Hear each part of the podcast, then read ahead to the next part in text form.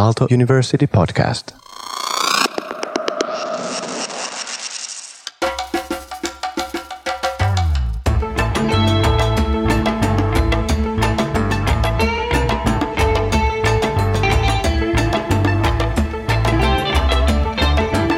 This is Cloud Reachers.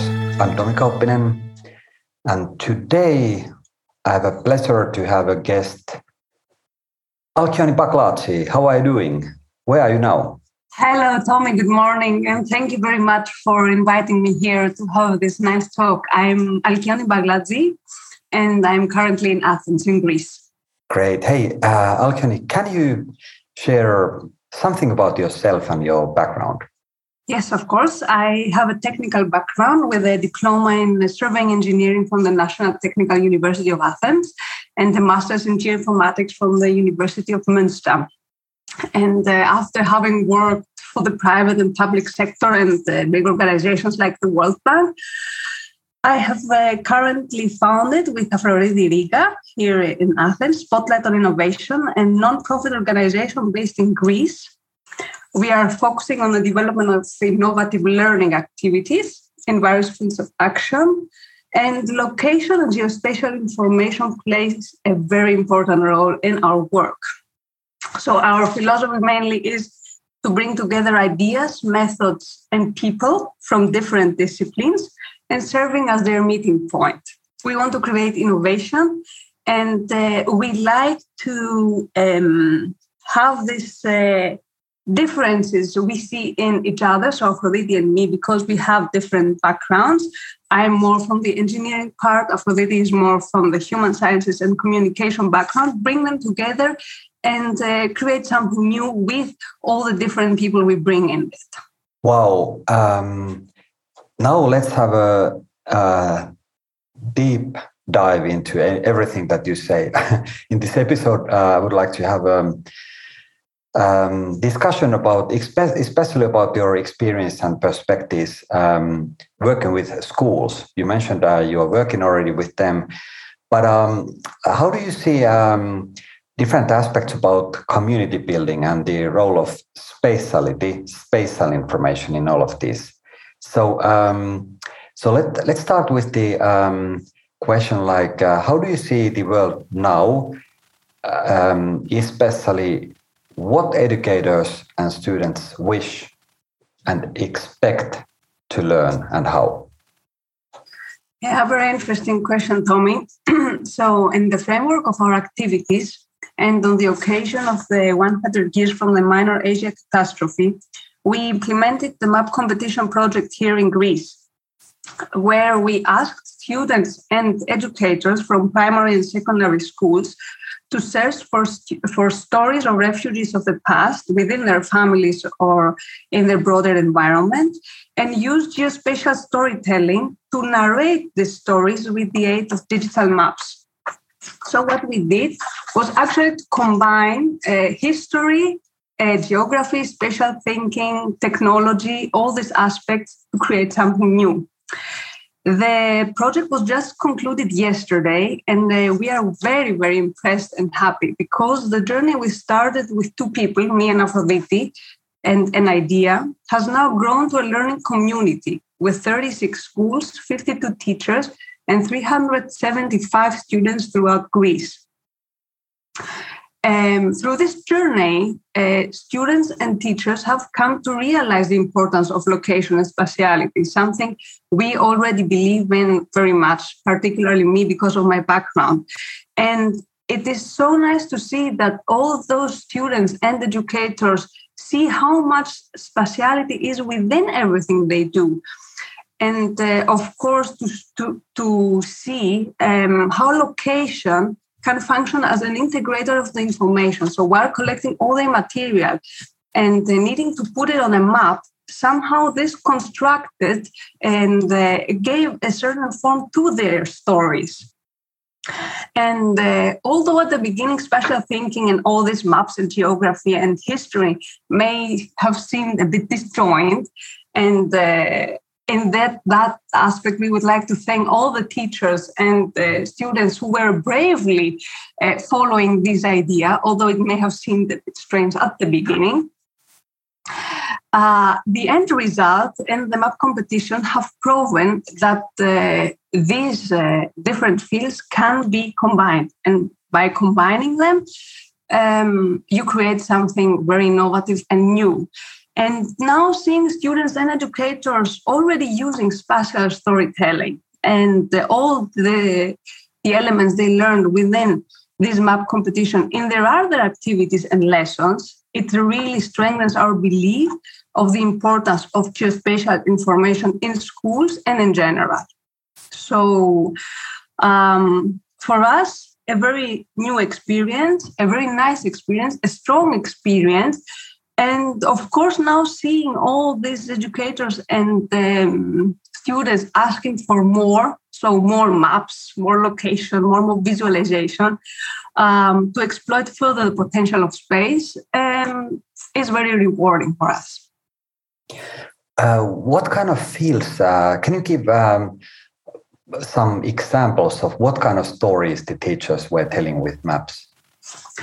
So the idea was to trace um, the stories of your refugees of the past from the Asian Minor Catastrophe. So they went back to their uh, grandfathers, grandmothers, and maybe even uh, further back, and um, depicted in their stories the route from Minor Asia to Greece. So this is a big historical moment, let's say, and a very dark part of the Greek history. Um, and within their, these stories, they went back to trace this route, to um, trace the experience, to talk about the feelings and uh, all, all these uh, things that happened back then. Um, and with the help of the maps uh, and all the other material they found, for example, um, photographs, old photographs from uh, from their uh, arch- fami- family archives, or um, jewelry they brought about, or carpet, uh, and many, many things. Um, they told the truth. They told the truth about the stories.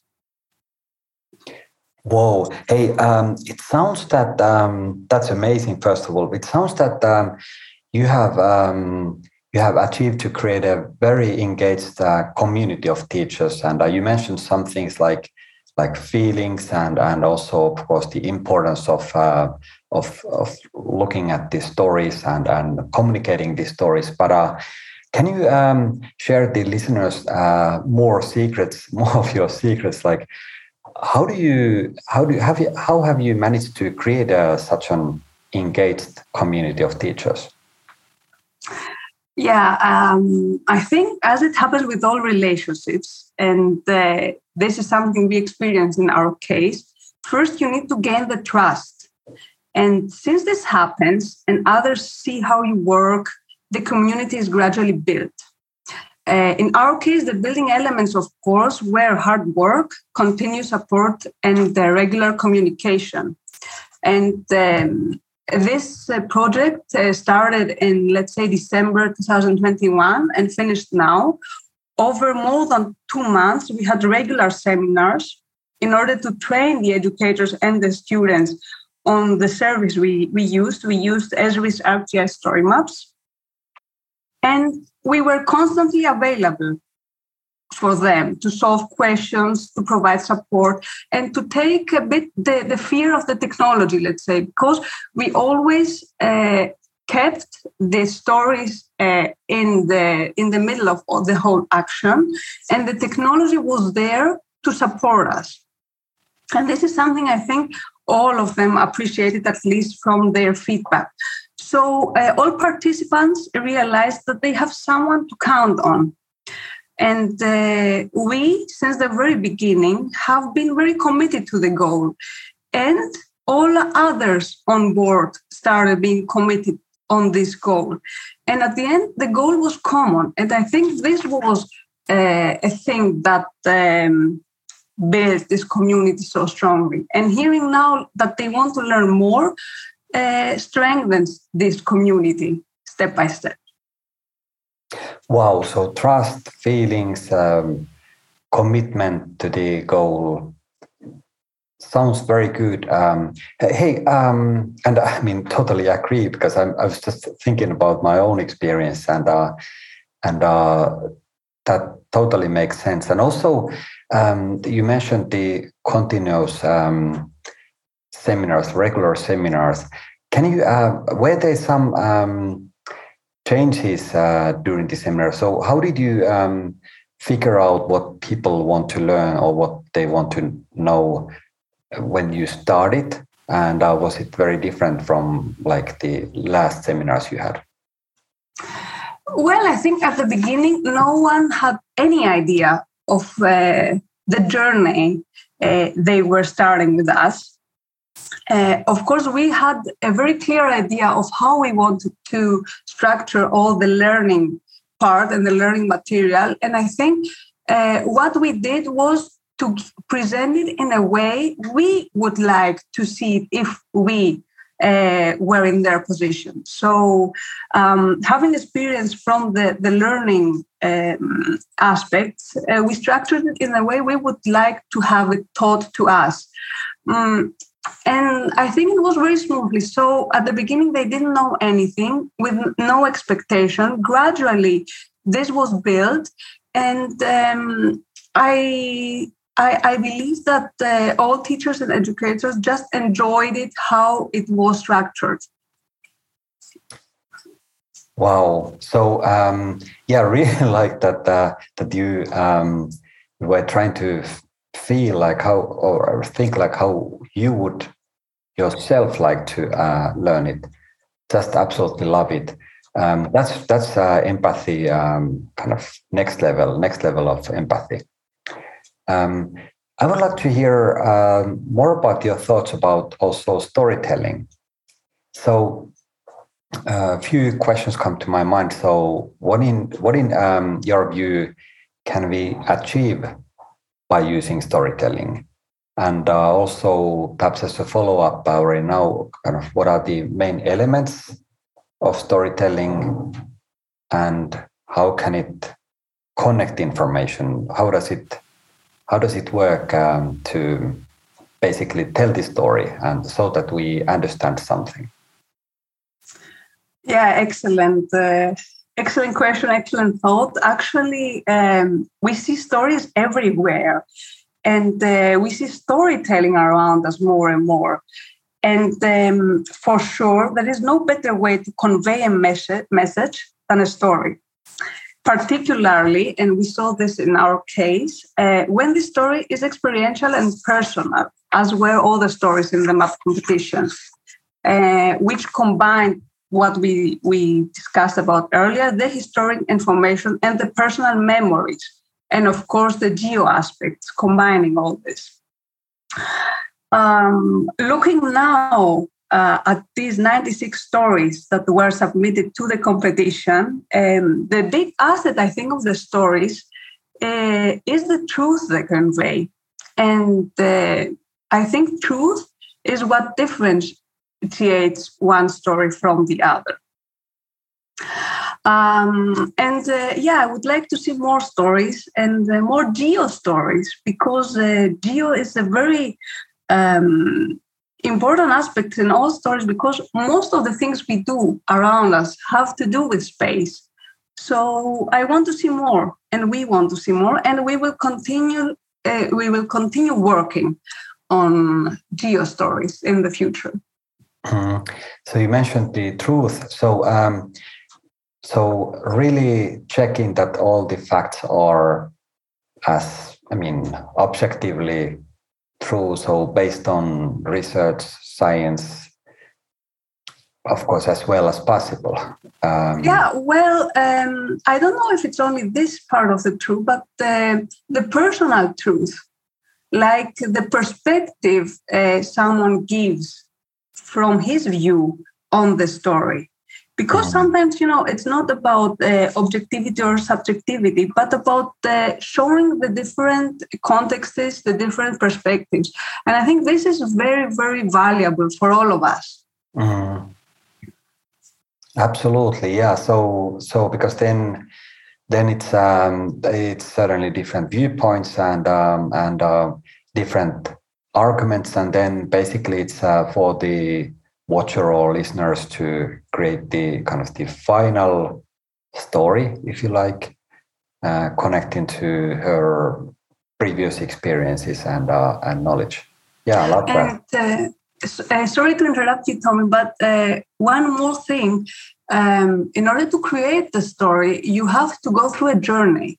And this is what we, we saw a lot in this map competition, where uh, students and educators went out, visited people, um, took interviews. So a lot of people that supported this creation of the story, because it's not about one person writing the story, but listening in order to write the story. Mm-hmm. So this aspect uh, also uh, supports all this importance of the story, because in order to write one story, imagine how many people you have visited. Mm-hmm.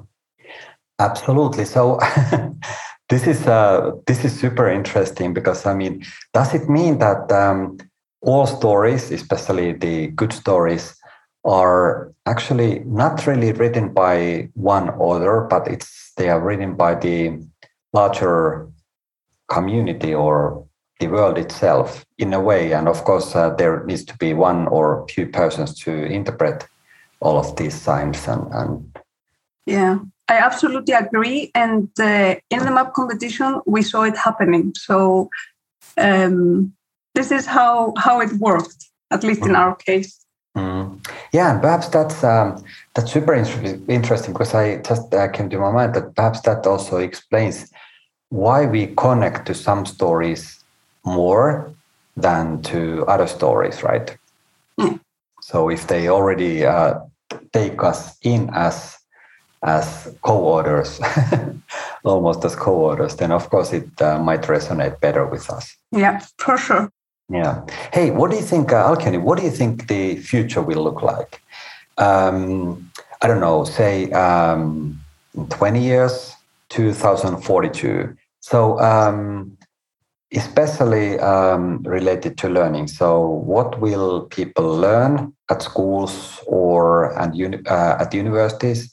And um, also, um, if you take us to the future, then... Um, I look at people, um, what kind of skills and attitudes or mindsets people should learn to be uh, ready for two thousand forty-two. And um, I don't know, will there be holograms everywhere and artificial intelligence professors and robots running around even more than today? What do you think? Well, it, this is a difficult... Uh... question or a difficult answer, because it's difficult to predict the future as uh, things are evolving very rapidly, and uh, the last two three years have proven that many unprecedented things can happen. Okay, this is a reality we all face. Of course, robotics, artificial intelligence, STEM, digital education, and all these things are a reality. Okay, already now.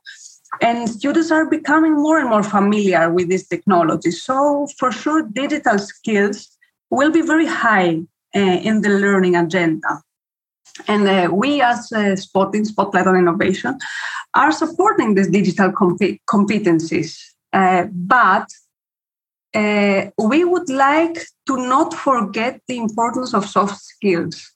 So no matter how all this evolves in the future, how much technology will be in our lives, um, what we would like to see is uh, really digitalization coming hand in hand with our uh, human aspect. So to see even in twenty, thirty, fifty years, uh, the human-centric approach being in the middle of our activities.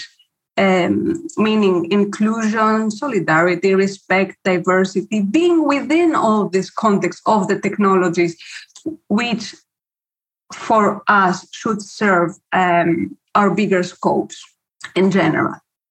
Um, that came to my mind um, an interesting uh, question I would like to ask you, because we were yeah, you were talking a lot about spatiality and, and geo um, aspect. Um, But uh, how about time?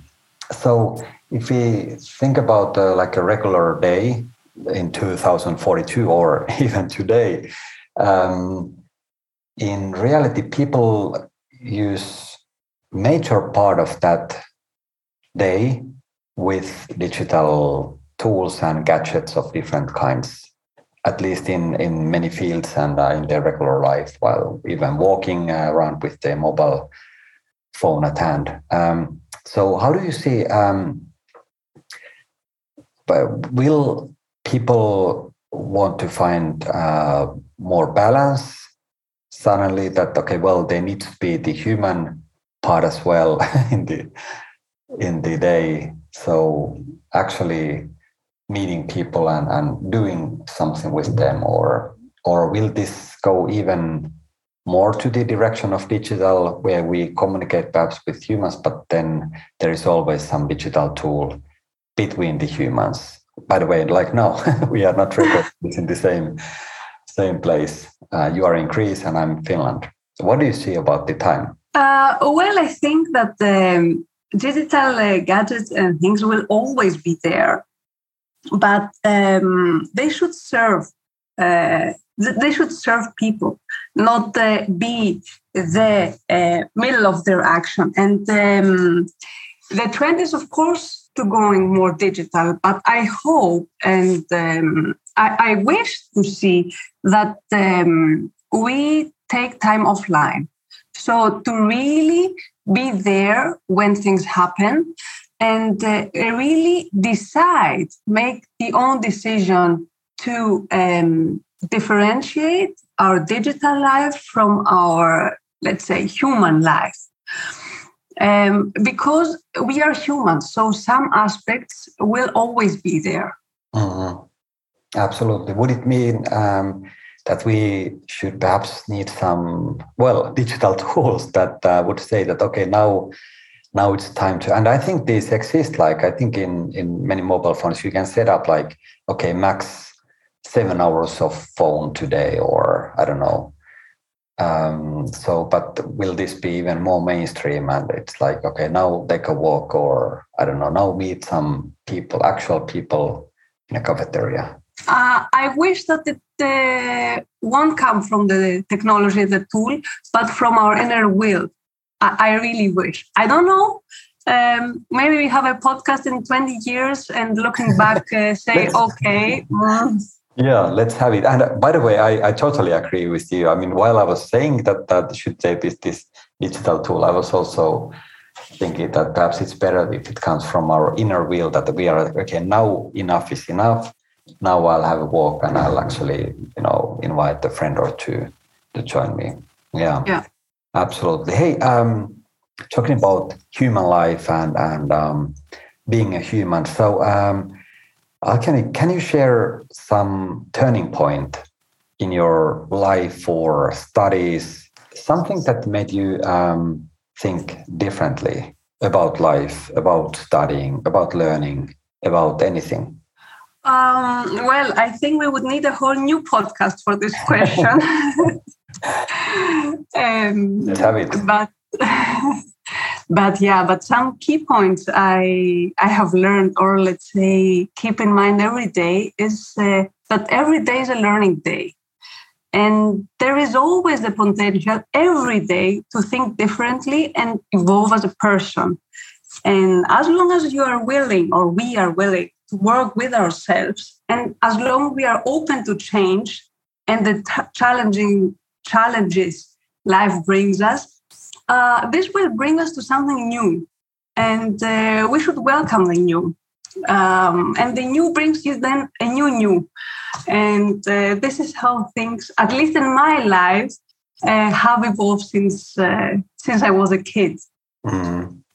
Excellent. Um, but, uh, Talking about um, every day being a day to learn something. So um, what do you think um, the pandemic, COVID nineteen pandemic uh, from twenty twenty to happening still now, as of twenty twenty-two, um, still in many ways, what has it uh, taught us about the future society and the world? So can we yeah, can we be more prepared if something like this happens in the future? Or how do you think, how do you think, what can we learn? Well, I think that first of all, the pandemic prevented, of course, the physical contact and they brought about restrictions. But uh, technology helped us a lot and gave us the opportunity to reach more people, okay, at a larger scale, which is something we experienced also in the map competition. And I think uh, the pandemic has uh, brought about and focused a lot on a lot of fears we had. But at the same time, it can be seen also as an opportunity for rethinking the way of our life. So coming to your question, I think, Tomi, um, the one hand, to be prepared, I think it's challenging to say about being prepared, about events that uh, are unpredictable. But the experience from this pandemic has shown us that um, we should appreciate more things we already have, or focus on what is important and provide help whenever we can, because the next day we may be in the position of those who are in need. So um, rethinking about these basic values. And I think if everyone uh, does this, on a personal level, rethinking about the personal values, then in a sense, uh, if not prepared, we are more, um, how shall I say, um, more there, more there in, in our reality. Mm. And this gives uh, strength. So this makes us stronger as people to overcome any challenges that the future will bring. Mm. So if I hear right, so it's like uh, like having values, certain values, um, being kind and and, and um, helping us, um, helping others, um, and uh, having kind of a mindset rather than like like list of like this is how you um, get prepared. Yes, because life doesn't have a manual. Mm-hmm. Else we would have read it, and uh, you know. Yeah. By the way, there is this uh, book by Perec, uh, George Perec, uh, Life a Manual. I highly recommend. Have you read it? By the way. No, but now that you're telling it. Okay, I, I'll I'll send you a link to it. It's uh, it's amazing, and I'll also add it to the podcast comments. I think it's it's it's an excellent book. Um, but but I absolutely agree. I mean, even if there is this this book uh, or that book, this this life. Unfortunately, it doesn't have a manual, but I don't know, perhaps it's a good thing, because then we can always learn new things, and uh, it's it's also a lot of nice surprises. Um, hey, what did you learn last time, Alkyoni? And where did it happen? Was it online or through a book, or how? Um, I think it was something I learned from the journey throughout the map competition. And uh, it's the simple word, take the risk. So if you believe in an idea, no matter how crazy it may sound, or no matter how many people avoid you from doing it, just do it. And at the end, you will see it was worth taking the risk and going through this journey. A journey always leads you to something. And in a journey, you always learn. Even from your worst experience, you will learn something. And this is your asset for the future. So I think this is something I, I learned recently. I love that. I absolutely love that. Uh, it's, uh, yeah, take the risk, and uh, you always, at least you learn something. And if you bring a community with you and they learn something, it was worth it, right? Um, final question, Alkyoni. And um, I'm asking this from all guests. So um, as you know, the uh, podcast is um, Cloud Reachers. So kind of reaching out dreams or or um, something that is not here, um, future, cloud, also kind of online, um, somehow bringing new ideas forward. Um, so um, what do you think, um, who or which, can be also organization, uh, is a cloud reacher in your mind? Um, I think cloud reachers are all those who inspire people. For example, all educators uh, who inspire their students to become little explorers, search for stories, take interviews, design the maps, create these geo stories. Um, for us, are cloud reachers, and they, we see it happening. Mm, and uh, what I firmly believe is that we are all potential cloud reachers, as long as we love and are committed to what we do. And of course, as long as we are willing to bring things one step further. So I think this is my idea of a cloud reacher. I absolutely love that. So it's uh, it's um, not just one single person, but it's uh, it's all that um, that uh, have the courage to uh, and and joy, perhaps also to take risks and uh, and bring a field forward. I love that. Hey, this was great, and uh, let's uh, have another episode, because I think uh, we didn't touch uh, some of the things we. We could have, but uh, then it would take uh, like a whole podcast series. Let's do that. Um, thank you so much, Alkyoni, for joining me. Thank you for inviting me, Tomi. Thanks. Take care. Bye. So this was Cloud Reachers. Um, I'm Tomi Kauppinen. I had a guest, uh, Alkyoni Baglatzi. Hope you enjoyed it um, as much as we did. Um, see you. Bye.